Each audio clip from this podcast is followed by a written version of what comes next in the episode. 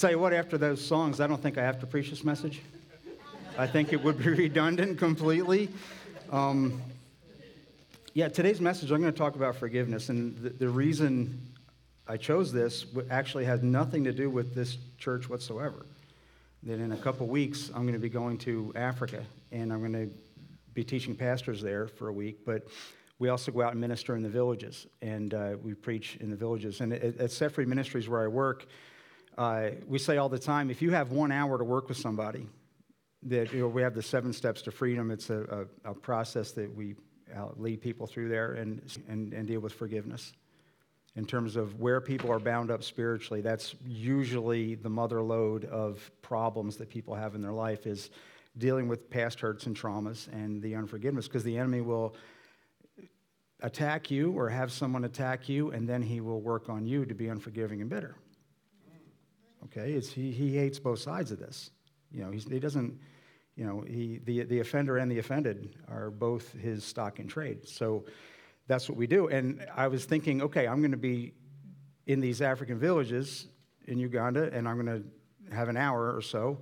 and I'm going to deal with forgiveness. And uh, so I worked out this message completely. And uh, all of a sudden, they, they changed the script on us. They said, you know, we just had a big uh, time ministering to the wives of these pastors, and their family lives are a mess. Could you please minister about godly men in these villages. So I've got to write a whole other set of messages. And I got this one, and this has been on my heart, and it's been on my mind. I thought, you know what? I'm, I got to. I'm be preaching here at the pier, so I'm going to talk about forgiveness. Okay. Um, this can be a kind of a tough message because I am asking you to go back to those hurts and traumas, and everyone's got them. Not a single person here hasn't been through something that they need that would cause a person to be bitter or unforgiving including myself. You know, um, two of my kids are here. I can think of things in their lives that I've done that would cause them to be bitter towards me. You know, and that's just the way it is. So I figured I'd start on a lighter note. Okay, I'm going to lighten this one up a, just a little bit. My younger brother, Carl, Carl McIntyre, is a police officer. He lives out in Iowa now, but he was a police officer in uh, West Chester, Pennsylvania for over 20 years. And he retired from there. Now he's a deputy sheriff out in Iowa. But he had an interesting call one time. He was, you know, they, he was single car. You know, he was just him in his car, and there's different officers patrolling. And this 911 call came in, and this guy said, "My brother is crazy. My brother, he thinks he's Jesus. Seriously, he thinks he's Jesus. He's in my house. He says he's in my house. He's going to burn it down, and you, you need to get a car there right away." So. Carl, my brother, hears this call come in and you know, get this dispatched to this address, and so did Officer Billy McKay, another officer from a different area and they go screaming, you know, lights and sirens to get to this guy's house because the guy said, Jesus, bringing down hellfire on this guy's his brother's house. So Carl, you know, they get there the same time, and Billy decides to go in the front of the house. Carl went in the back of the house into the kitchen door. So Carl comes bursting through the kitchen door, and there is a five-gallon gas can sitting on the kitchen table. I mean, whoever's something's going down. It doesn't smell like gas. He hasn't poured it yet, but it's there. A five-gallon gas can and he hears a commotion and he sees this guy, you know, who's just kind of crazy looking. And Carl confronts him, and Billy McKay was coming in the front door right behind this guy, and Billy just body slams him, tackles him. They both dogpile him, get him hooked up and everything. And this guy starts in with the Jesus routine, and he really does believe he's Jesus. Now, there's uh, he's calling down curses on Billy McKay because Billy was the violent man that tackled him, you know, and, and just cuffed him and manhandled him basically. So he's in the car, he's screaming invective at, at Billy and cursing him and sending him to hell and all this stuff. And they get him to the station, and this guy, every time Billy walks in the room, he would just go off about Billy and, and condemning him to hell and all this stuff. And something I didn't tell you about my brother, he has a four year degree in pastoral studies he, he was going to be a pastor, and he's got a degree in Bible. And he got disgusted with organized religion, became a cop, and has been one ever since. And he's, he's a deacon in his church. He's a great guy. I mean, he's, he's, he got over that part. But uh, this guy, this crazy guy, apparently knew some theology and some Bible, and he's quoting scripture and all this stuff, and he's really did kind of know his stuff. And Carl's kind of tracking along with all this. And he says, You're not Jesus. He says, Yes, I am. He's, No, I know you're not Jesus. I know you are not Jesus. The guy sits back, gets kind of quiet, and saying anything. A little while later, Billy comes walking in the room. He says, Billy, I forgive you.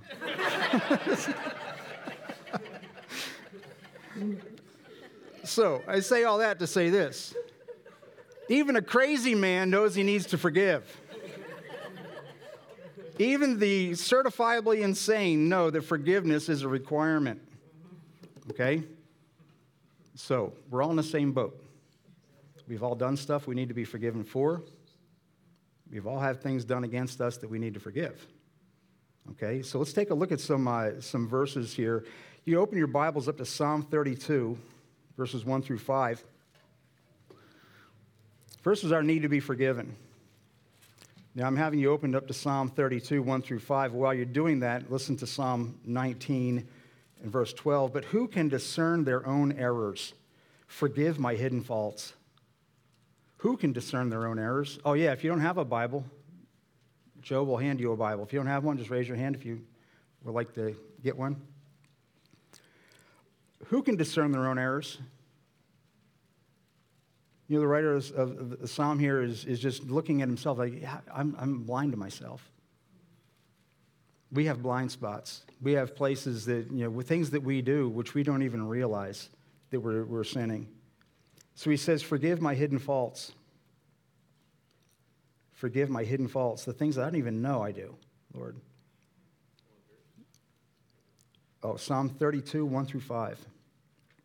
Blessed is the one whose transgressions are forgiven whose sins are covered. Blessed is the one whose sin the Lord does not count against them, and in whose spirit is no deceit. That's the, the blessing of being forgiven. Now, verse 3 is, is something that I want to really, really dial in on here. When I kept silent, my bones wasted away through my groaning all day long. For day and night your hand was heavy upon me, my strength was sapped as in the heat of summer. That's the burden of carrying our sin, the burden of not going to God and asking for forgiveness, of not bringing our sin before Him. And, and, and we know that we're in the wrong.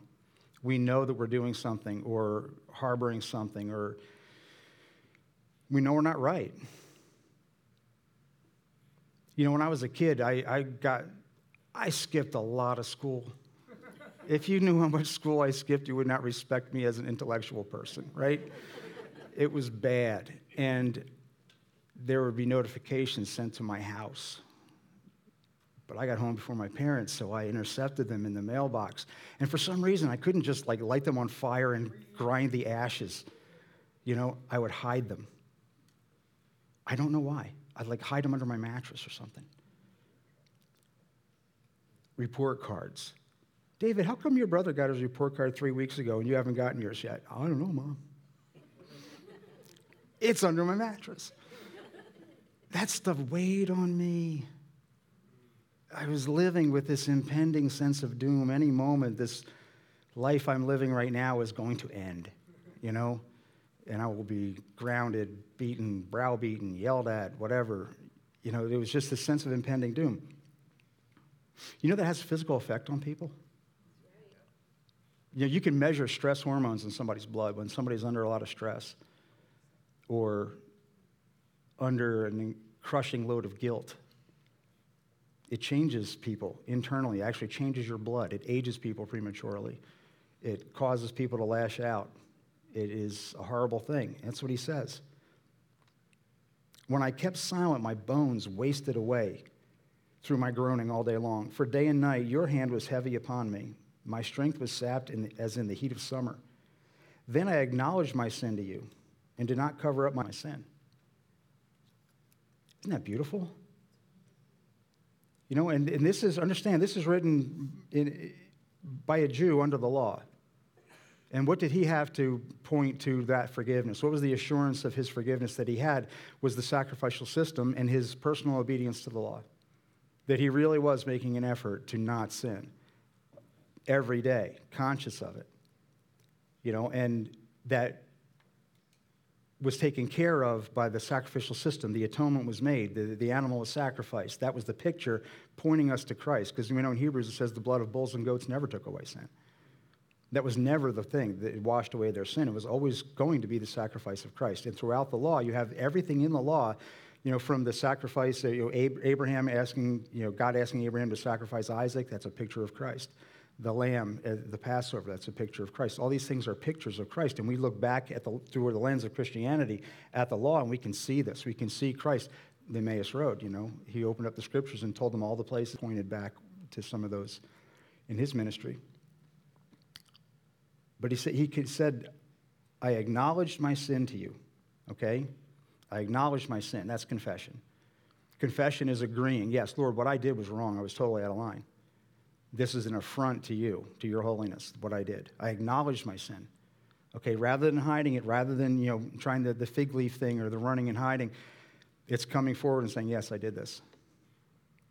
I acknowledge my sin to you and did not cover up my iniquity. I said, I will confess my transgressions to the Lord, and you forgave the guilt of my sin.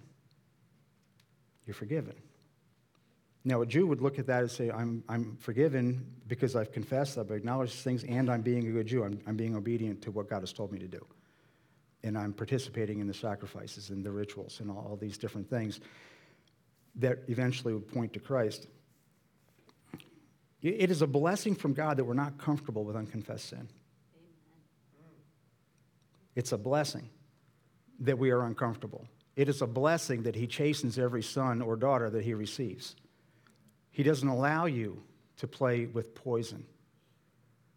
You know, we watch our little kids, you know, we, it's like a kid with a handgun. No, we're, no, no, no, no. You don't get to do that.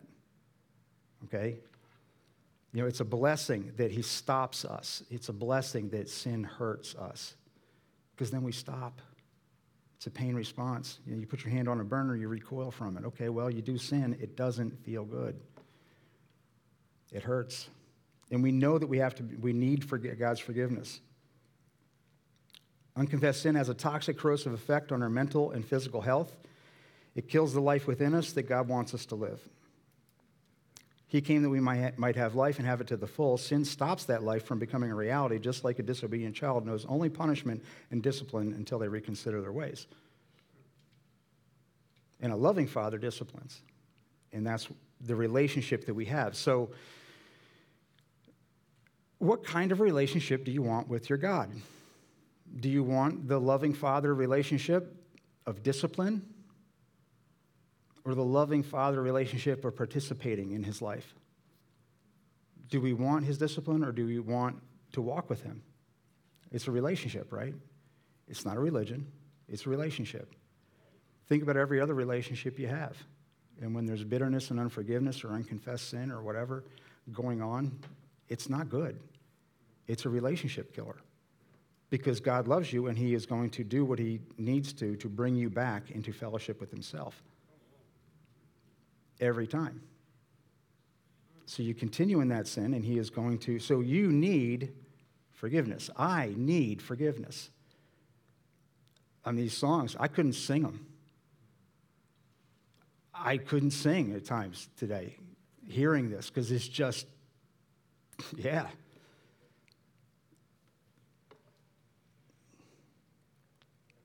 For day and night your hand was heavy upon me. God loves his children enough to discipline them and to bring them back to a place of being in full fellowship and blessing. Psalm 130 says, If you, Lord, kept a record of sins, Lord, who could stand? But with you there is forgiveness, notice this, so that we can, with reverence, serve you. Wow. He forgives us so that we can participate in his life. He forgives us so we can serve him. If who, yeah, Lord, if you kept a record of my sins, yeah, who could enter your presence? Without his forgiveness, we don't have a shot at this at all. We have no chance. That's how guilty we are. Proverbs 28 13 says, For whoever conceals their sin does not prosper, but the one who confesses and renounces them finds mercy. Confess and renounce your sin, and you will find mercy. Amen. The one who conceals their sins does not prosper. Now, the prosperity gospel people, take that and try and dollarize, monetize that prosperity in there. That prosperity is getting ahead in life, getting forward in life, moving on from the place that you were, getting out of your sin. Being free of sin is its own reward. Mm. Okay? Being free of sin is its own reward because sin is poison, sin is dangerous, sin is chewing on broken glass. And when you stop doing that, things get better, things heal. You know, oftentimes we'll sin to give ourselves some little perceived advantage, right? The little white lie, shading the truth, cutting a corner, doing all these different things. And it's best just to abandon that thinking and live life in the open. We sin, yes, so confess it. You have a free, open path to come to God to confess your sin. And what will He do? He will give you mercy, He will forgive you. It's a promise. Now, the enemy doesn't want you to do that. The enemy's like, no, no, no. You are so ugly to God. You are so sinful and so repugnant to Him that He, how could you ever show your face in the throne room of God after what you did? I'm not going to ask for raise your hand if you have heard that line of reasoning go through your head at some point. Because I am not, we are not unaware of the schemes of the devil. Okay? Jesus, who bled out on a cross for you, paid that price. I mean, the world was created by the word of his mouth, right? That was the easy thing. To redeem you, he had to bleed out on a cross. And get a load of this, he doesn't even hold that against you. He offers you that freely for your redemption. It's not like Jesus died for you, what have you done for him lately? That is not the attitude of God. He's like, I died for you. This is how much I love you. This is what I'm willing to do to bring you back to me. This is what I am willing, these are the lengths I'm willing to go to for you, to get you to come to me. And Satan's like, no, no, no, no, no, no, no, no, no. You're ugly, dude. You can't do that. You smell like you rolled in something out in the pasture. You're a sinner. And he's like, Yeah, I paid that price for you. Come be cleaned. I will forgive you. Just come. So don't listen to the enemy here. Confess your sin. The word for confess here is uh, to throw, to cast out, confess, or acknowledge, renounce, to relinquish, leave, forsake, loose, or abandon and mercy. Love, have compassion, pity, have mercy on. Acts 3:19 Repent then and turn to God so that your sins may be wiped out that times of refreshing may come from the Lord.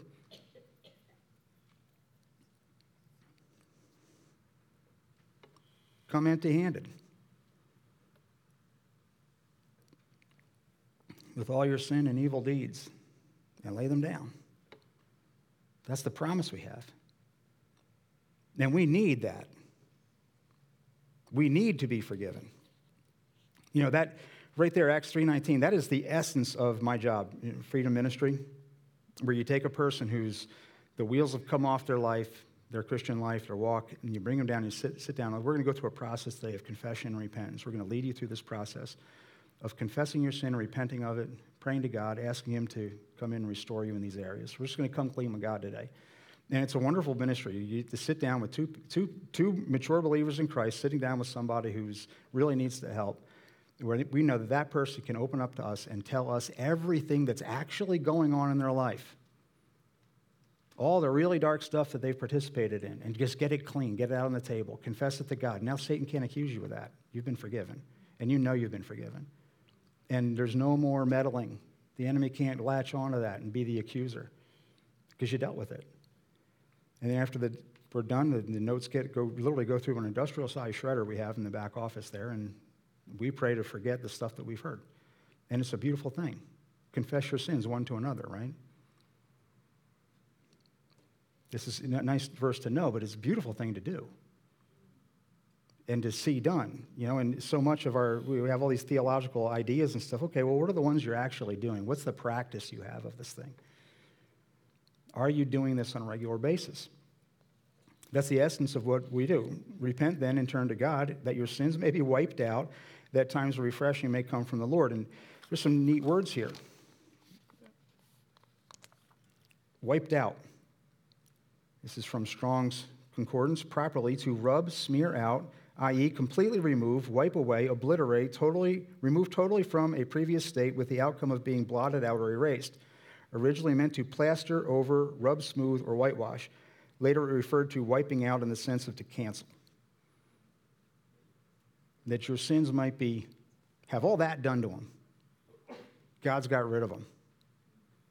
And he's relating to you on the basis of what Christ did for you, not on the basis of what you did.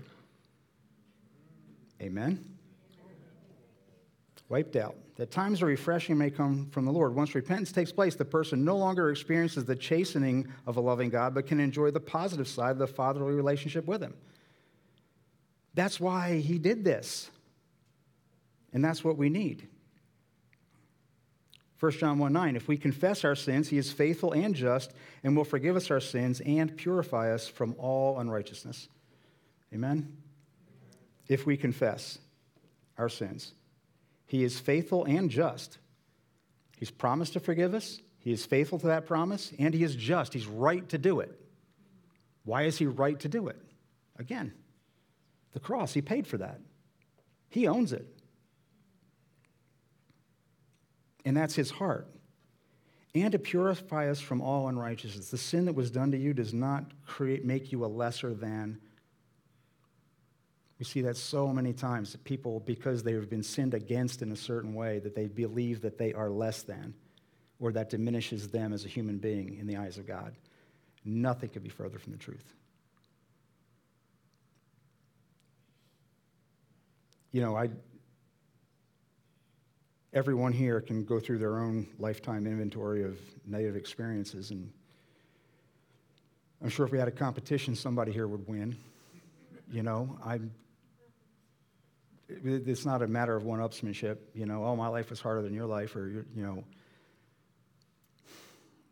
We've all had things done against us.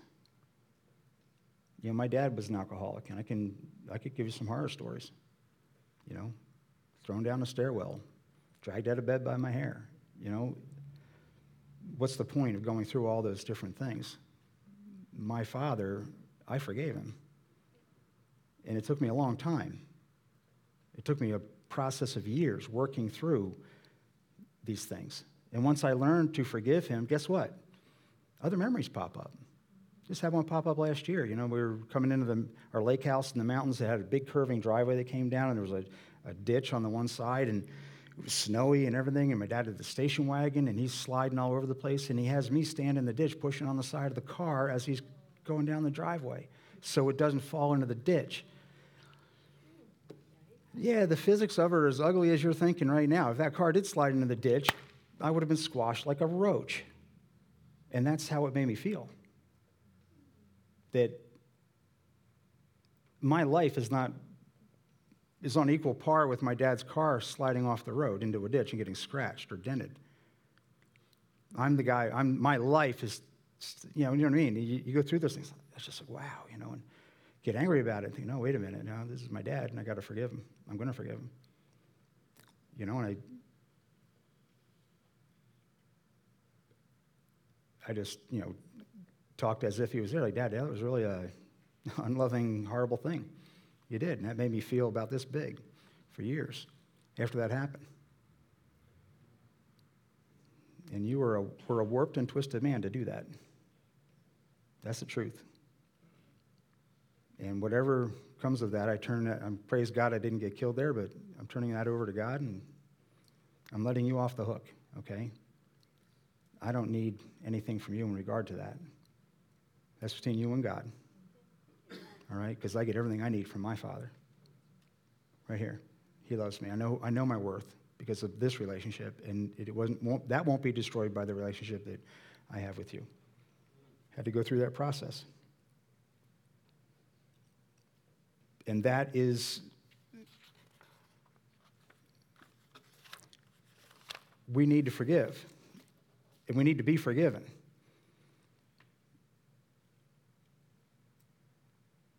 Now, God doesn't just let go of sin. That's what the whole atonement is all about. God isn't like just saying, okay, your sin doesn't matter, and okay, just going to ignore the injustices that you've done or the injustices that have been done to you. Okay? Romans 3 25 and 26 says, God presented Christ as a sacrifice of atonement through the shedding of his blood to be received by faith. He did this to demonstrate his righteousness because in his forbearance he had left the sins committed beforehand unpunished. He did to demonstrate his righteousness at the present time so that as to be just and the one who justifies those who have faith in him. Okay? That atonement had to be paid. The blood had to be paid. The blood you owed for your sin was paid. Okay? 2 Corinthians 5:21 says God made him who had no sin to be sin for us so that in him we might become the righteousness of God. Okay? Now, forgiveness is not optional in scripture. We're going to go through some verses that talk about that in just a, just a minute here. But I need to when people hear that word forgiveness, the enemy has muddied up that concept with a lot of baggage a lot of things that people think are involved in forgiveness, which have nothing to do with it. And people think, oh, I can't forgive because I can't do that. And that is a lie. I can't forgive because I can't do accept this aspect of forgiveness. And that aspect of forgiveness has nothing to do with what God is talking about here. Number one, got like eight of them here. I'll probably think of half a dozen more by the time I'm done. Number one, forgiveness is not forgetting. Forgiveness is not forgetting. The things that have happened to you, you're never going to forget them. Okay? Things I even kind of put out of my mind or forgot about, they come back, like that incident with my dad in his car. Hadn't thought of that in 30 years or so. All of a sudden, I'm thinking about it and getting angry about it. You know, forgiveness is not forgetting. You're not expected to forget what happened. And just because you might have forgotten something or pushed it out or compartmentalized it away in some part of your mind where you won't mentally go, yeah, that's not forgetting either. Okay, repressing something, repressing a traumatic memory and, and isolating it and never, well, we're not going to talk about that. Okay? You, I, have seen that come up in um, umpteen conversations where a person will start to talk about the past. Oh, no, no, no. I don't want to talk about that. Oh, yeah, don't knock on that door. Beware of beast inside that room. Okay, we're not going to go there. I'm not going to talk about that trauma. I'm not going to discuss it. I'm not even going to think about it. And all of us have stuff like that. It's not forgetting. Forgiveness is not a feeling. I'm in a forgiving mood. Yeah, God doesn't care about your forgiving mood at all. He's not trying to get you to a point where you are in a forgiving mood, where you are self motivated to say, Yeah, you know, Billy, I forgive you. You know, it's not a point of spiritual pride that I forgive everybody.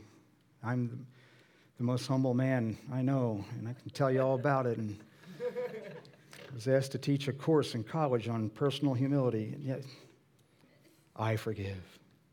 Look at me, forgiving people. You know, it's not a point of pride, it's not a feeling. Forgiveness is not minimizing the offense. People try and do that all the time.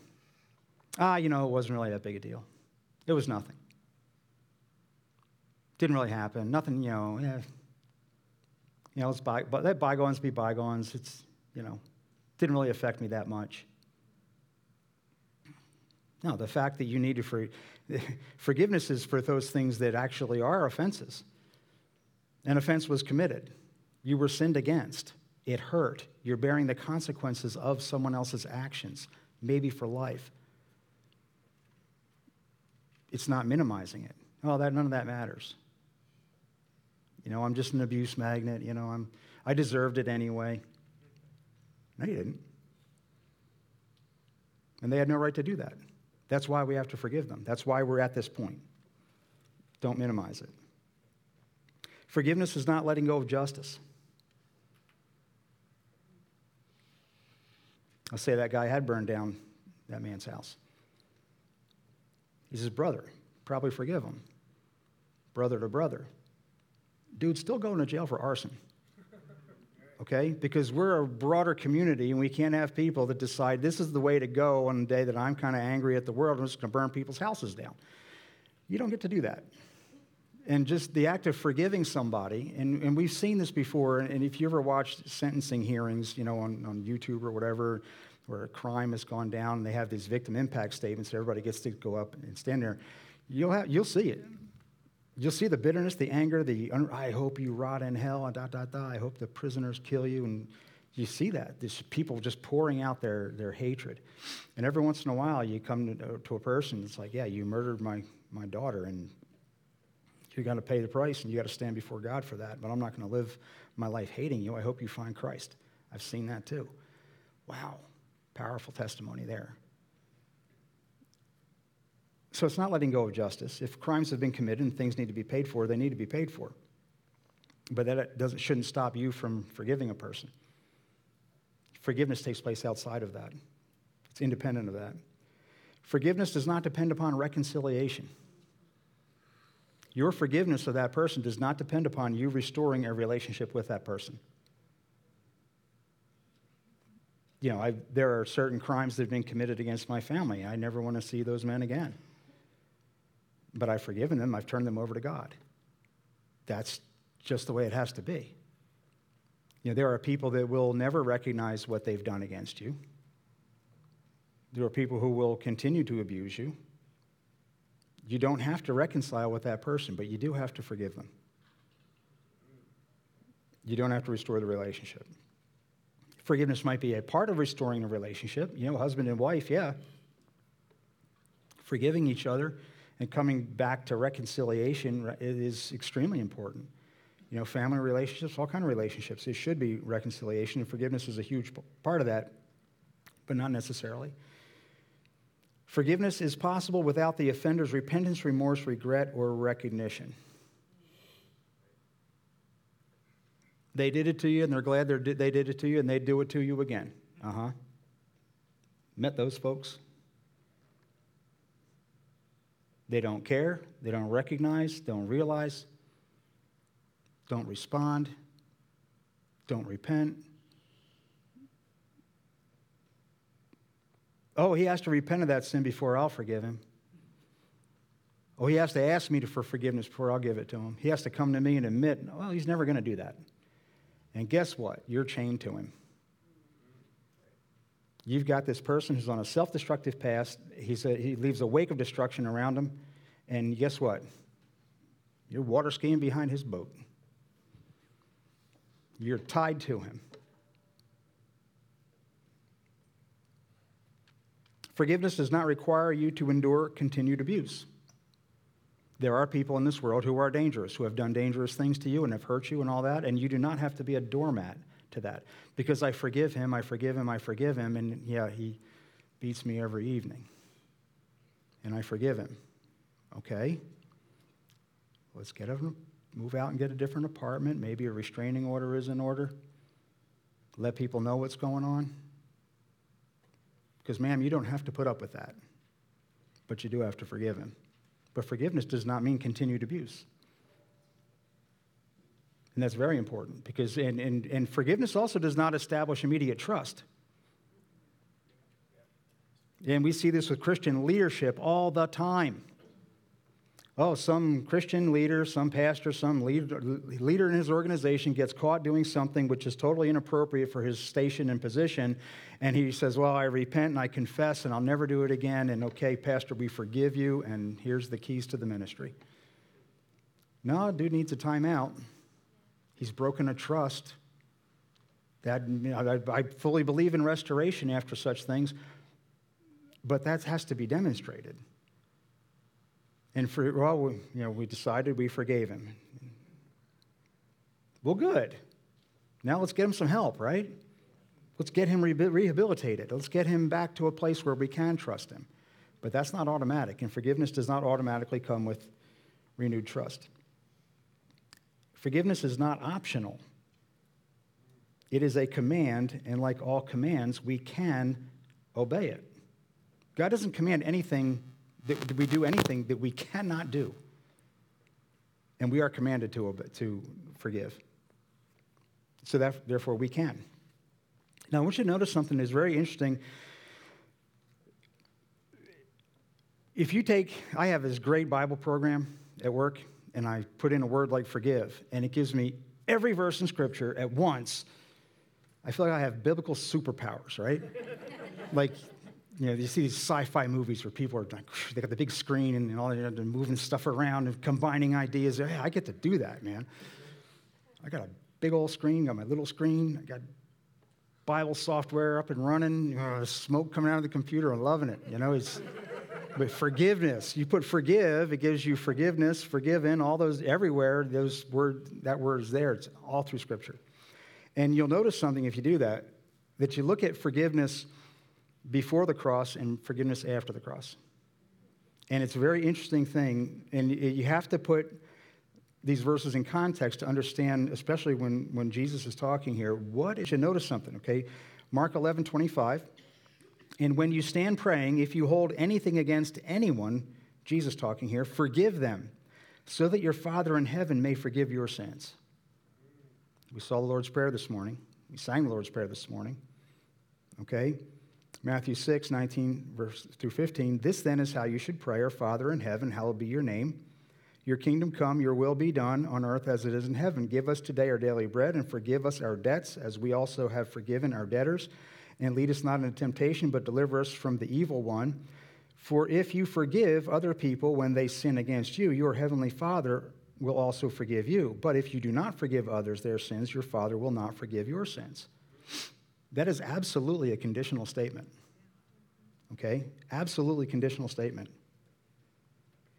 Luke 6, 37 and 38. Do not judge, and you will not be judged. Do not condemn, and you will not be condemned. Forgive, and you will be forgiven. Conditional statement. All of those. Give, and it will be given to you a good measure, pressed down, shaken together, and running over, will be poured into your lap. For with the measure you use, it will be measured to you.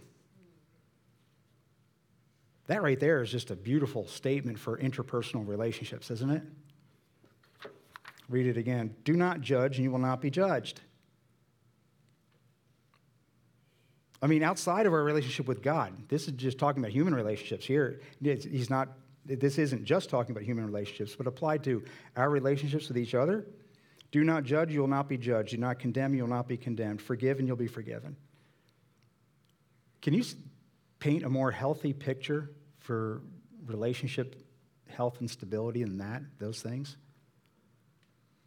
You know, I was, I was in uh, the Atlanta airport. Crazy, crazy story. I'm coming back from Alaska. It missed my flight out of Salt Lake City because they changed the gate and didn't tell anybody. We're all sitting there at the gate, and they we ran to the other plane and it was closed.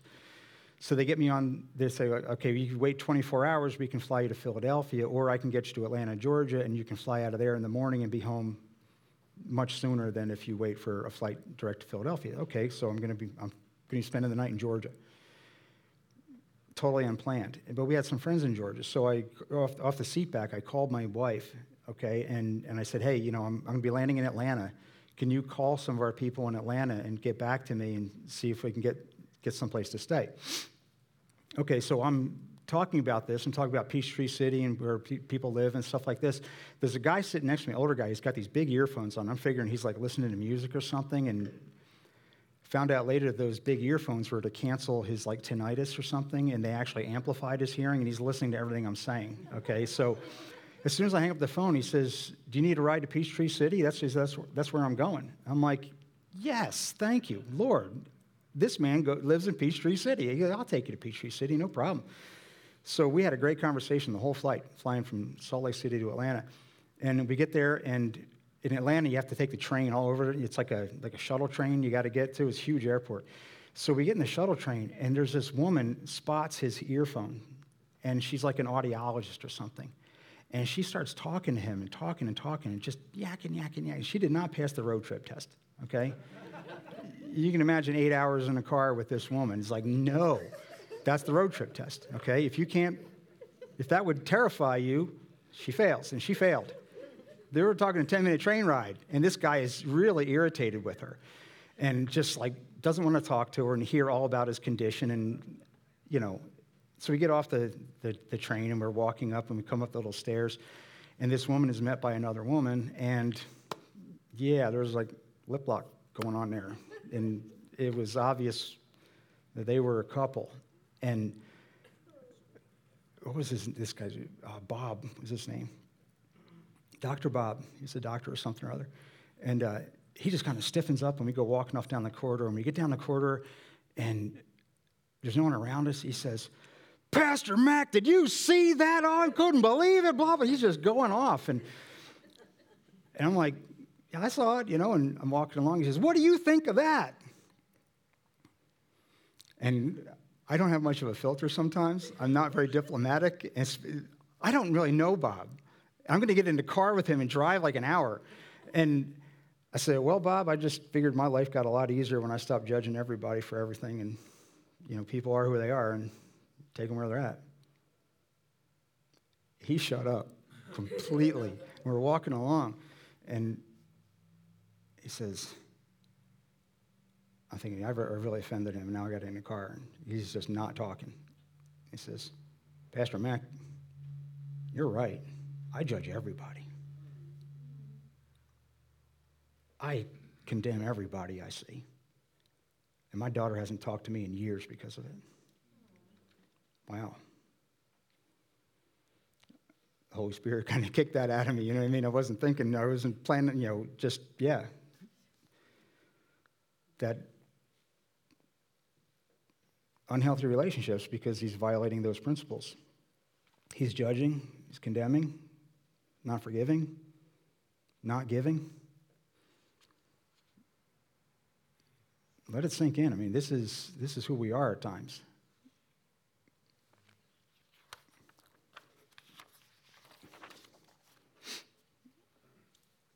Repentance of sin and asking for forgiveness is part of Jesus' model prayer. Of the few things that he mentions in his prayer, the Lord's Prayer, being forgiven and forgiving others is right there. Extending forgiveness to those who sin against us is right and just based on our seeking of God's forgiveness. Now, there's those conditional statements. You got to understand that Jesus is preaching at a time where people, the, the Pharisees, were the masters of external religiosity. When you looked at a Pharisee, you saw a man who was holy, culturally considered to be above, a cut above religiously, above me, the sinner, the fisherman, whoever. These guys make the external obedience to the law to take it to the nth degree. Okay, their laws were, that's why Jesus did things like spit on the ground and make mud to heal the guy's eyes. Well, why did he do that? Well, it was forbidden to make mud on the Sabbath because that's the work of masonry. Okay, there's not some healing property in Jesus' saliva. It's that he spit on the ground to intentionally violate their picayune interpretation of the law. He's throwing it in their face okay, walking through the, the, the, the, fields and harvesting the grain and eating the thing. Oh, he can't be a man of God. Healing a man, telling him to pick up your mat and, and go report to the priest. You can't carry your mat. Well, the man who healed me told me to carry my mat. he can't be a man of God because he told this man to pick up his mat and walk with it on the Sabbath, which is violating the labor laws of God. So God Himself is saying, You guys are, you, you got it wrong here. And you're looking at each other externally, uh, outside, and He says, he says, You guys are whitewashed tombs. You're decorated on the outside, and inside you're full of rotten bones. You're full of, you're rotten to the core, but nobody can see it because you look pretty on the outside. You got all the dot, I's dotted and T's crossed. You look good, but you're full of rot. People, exp- people asked, you know, came to Jesus thinking that they were already righteous in their own eyes. So what does he do? He takes the standard of God's acceptance, he takes the awareness of sin, he, t- he removes the external shell, all that religiosity. You have heard it said, do not kill. But I say, that right there is just a huge statement, isn't it? To say in a Jewish culture of the Word of God, you've heard it said, but I say, ooh. Moses said, Do not kill, but I say, if you hate your brother, you're a murderer in your heart. Moses said, Do not commit adultery, but if you have lust in your heart, you've already committed adultery.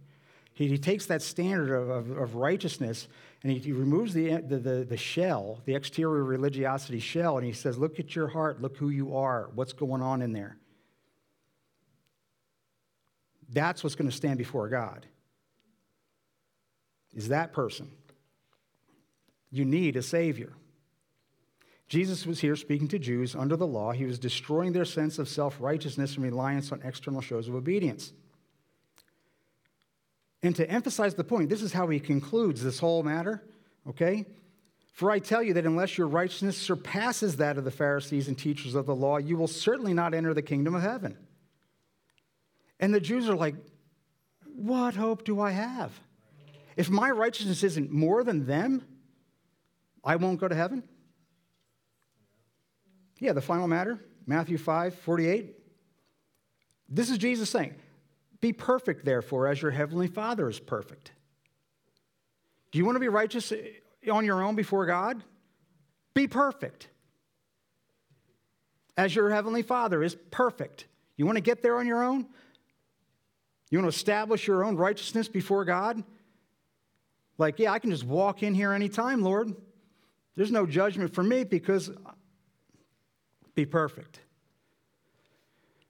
as your heavenly Father is perfect. Now, he's speaking to Jews who are under the law, who think they're okay because of their obedience to the law, and they, they have, they've got it.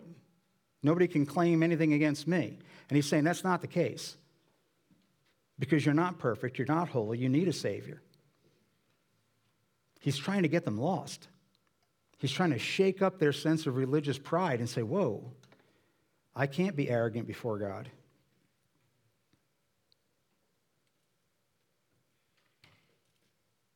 Now, forgiveness after the cross. On the cross, okay, we have forgiveness on the cross. Jesus said, Father, forgive them, for they do not know what they are doing. And they divided up his clothes by casting lots. Father, forgive them, for they do not know what they are doing. These men think they're killing a man. They don't understand what's going on here. They don't understand that he went there willingly.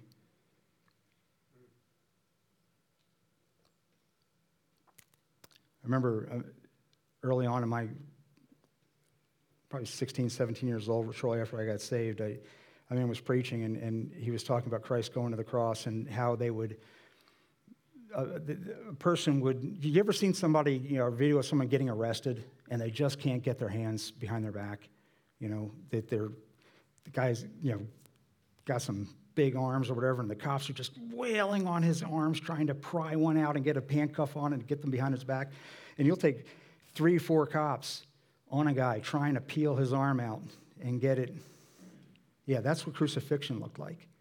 When they brought the person to the cross and were going to nail him, they would beat them severely and whip them to make them weak because of that fight.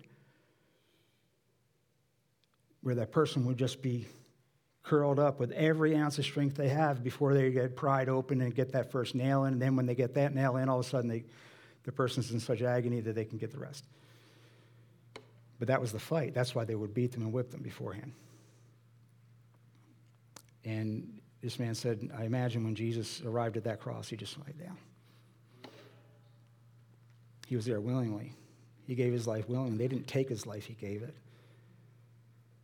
And I can just imagine the shock on those Roman soldiers as he lays down and takes it. That was forgiveness on the cross. Father, forgive them. And if you want to one up each other on offenses and you don't know what he did to me, you have no idea. You're asking me to forgive, you have no idea. Okay? There's Jesus literally nailed to a cross. He's saying, Father, forgive them, for they do not know what they are doing. Father, forgive them. This is the worst offense that's ever been done because here Jesus was innocent. He was not only not guilty, not guilty means we can't prove that you're guilty. You're presumed innocent. He was innocent, he was sinless. Then at the, the Last Supper, you said, The prince of this world is coming. He has nothing on me. Satan had nothing with which to accuse Jesus his entire life. No sin. He was sinless. He was perfect, and he was being offended like none other. He was literally being murdered in this horrible way. And he's saying, God, forgive them. Father, forgive them. So That's who's asking us to forgive, commanding us to forgive. He's established that relationship. Now, forgiveness after the cross. This is cool. This is really interesting. We're before the cross, forgive, or your Father in heaven will not forgive you. We forgive our sins. Forgive us our sins as we forgive others. You know, there's this idea, there's this conditional aspect of. It. Now let's look at after the cross, Ephesians 4, verse 32. Be kind and compassionate to one another, forgiving each other, just as in Christ God forgave you. Oh, we're looking towards the cross, forgive, or obeying the law, and Lord, I can't forgive, help me forgive. Lord, forgive the things I don't even know about. After the cross, wow. Forgive because I've been forgiven. I forgive because I've been forgiven. And that's not conditional. It's a requirement, it's a command. But your forgiveness is not conditional because of what Jesus did for you, because of the position you're in, because you are in Christ. Just as in Christ, God forgave you. You have been baptized into Christ. You've been taken out of the world. You're out of the first Adam and into the second Adam. You are no longer a citizen of under the domain of Satan. You are now a citizen of heaven. You are righteous in God's sight. We don't often think of ourselves as holy. We think of it, well, I'm a sinner saved by grace. No, you're a saint. That's what God says about you. You are holy, and now you're learning to live like what you are. You're not becoming something that you're not.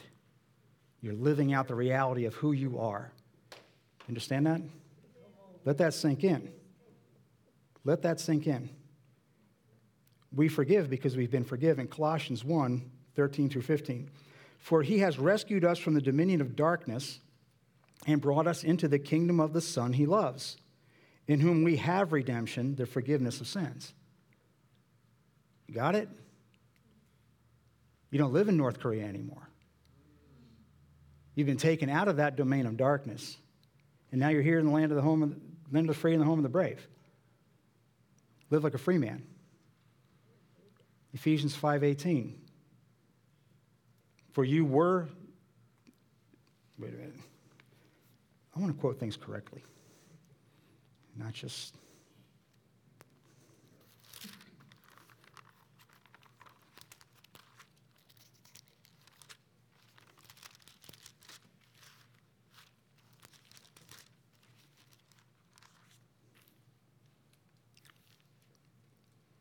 Ephesians 5 8, for you were once darkness, but now you are light in the Lord.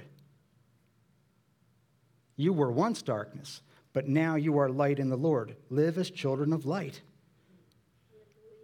Okay? Can we do that? You were once darkness, but now you are light in the Lord. Live as children of light. Be what you are. Live as who you are. And you are forgiven. Got it? You are forgiven in Christ. Colossians 2:13 When you were dead in your sins and in the uncircumcision of your flesh God made you alive with Christ he forgave us all our sins. You're forgiven. Colossians 2 12 through 14 Therefore as God's chosen people holy and dearly loved Therefore as God's chosen people you've been chosen by God holy and dearly loved In other words, what you are and what you have to learn to live like. You are light in the Lord, live as children of light. You are holy in the Lord, live as a holy person. You are forgiven in the Lord, forgive other people. Therefore, as God's chosen people, holy and dearly loved, clothe yourselves with compassion, kindness, humility, gentleness, and patience. Bear with each other and forgive one another if any of you has a grievance against somebody. Forgive as the Lord forgave you. You have this as a present possession, the forgiveness of your God, because you came to him and he made put paid to the promise that he made to forgive you. You own it. It's yours. You're forgiven.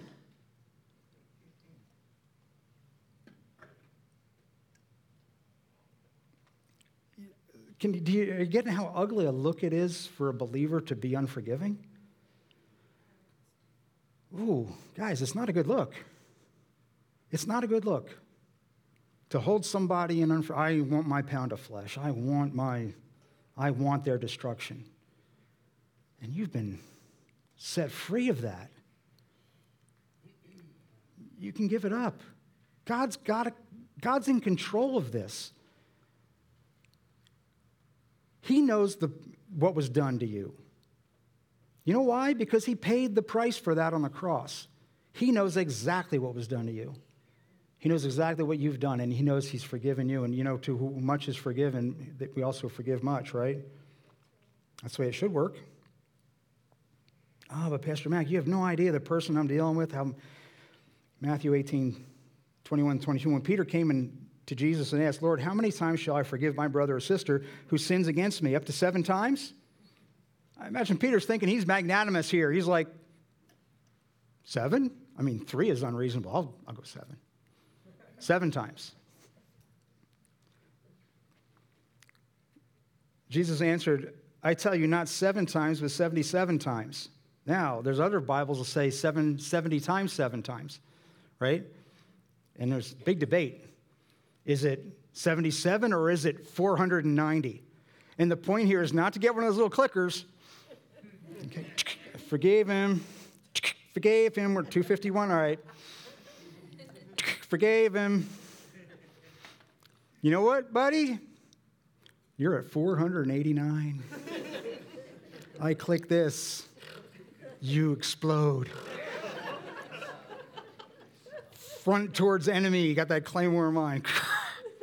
Try it. You destroy yourself, right? Yet the point is not, is it 77 or 490? Well, you can debate that. And the Greek says, the Greek says, uh, look at the Greek, it said 70 times 7 or 70 times and 7. And that little and, is it 70 times and 7? That'd be 77 or 70 times 7. 70 times and 7. That's what it comes down to. That little and, is it there or not in the manuscript or was it translated correctly? The point is not to keep counting until you finally hold on to your bitterness, whether it's 77 or 490. The point is exaggerated here out of proportion. There's no end to forgiving. Lord, how many times can I get away with this before you stop forgiving me? That's not the question a person asks who is in a proper relationship with their God, right? How many times can I get away with this sin before, you know? By his wounds we are healed. And the picture I have is there he is on the cross, and I want to do this sin, so I'm going to pick up that cat of nine tails and pop. Because that's what he did to pay for it, right? So if I want to con- continue to sin, with the attitude of abusing God's grace, that's literally, in my mind, what you're doing. It's just adding stripes to, the, to Jesus on the cross, just adding to his torment in that. You know, and I just can't relate to him that way. So I've only got five minutes here, and we're going to go to Matthew chapter 18. Open your Bibles to Matthew chapter 18.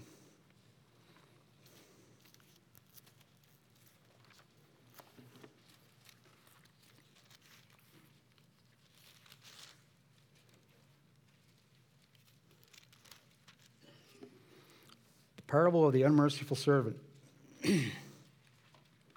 this is right after Jesus talks to him. Then Peter came to Jesus and asked, Lord, how many times shall I forgive my brother or sister who sins against me? Up to seven times? Jesus answered, No, 70 times seven, 77 times. Verse 23. Therefore, the kingdom of heaven is like a king who wanted to settle accounts with his servants. As he began the settlement, a man who owed him 10,000 bags of gold was brought to him.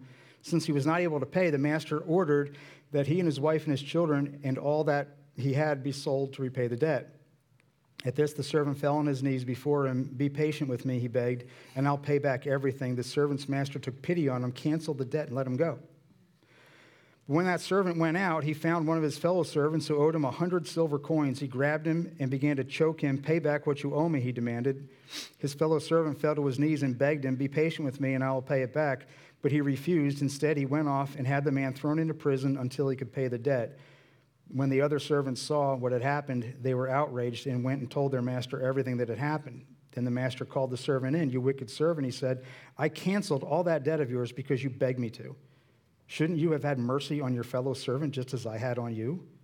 In anger, his master handed him over to the jailers to be tortured until he could pay back all that he owed. This is how your heavenly Father will treat each one of you unless you forgive your brother and sister from your heart. Now we know after the cross, forgive as you have been forgiven. This has been done to you for you. You have been forgiven of your debt. Now you will forgive. It's not optional. And if God chastens those he loves, can you imagine being this person after having been forgiven and refusing to forgive?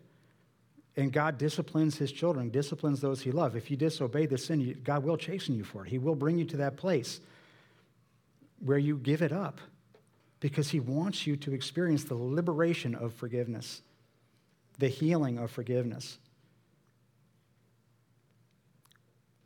Post traumatic stress disorder, yeah. Post unforgiveness. After you're forgiven.